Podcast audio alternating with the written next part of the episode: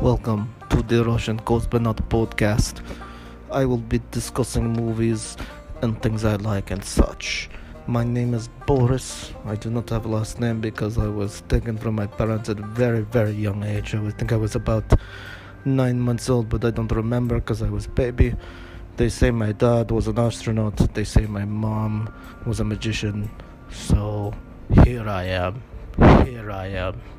I will be directly taking on Jacob Loves Films because I feel that he does not understand films. He does not understand Jacob because Jacob is my best friend. I I known him since I was little boy. Uh, we were both. He's actually my brother. We were both kidnapped same time. Funny story. I'll get to that eventually. Thank you.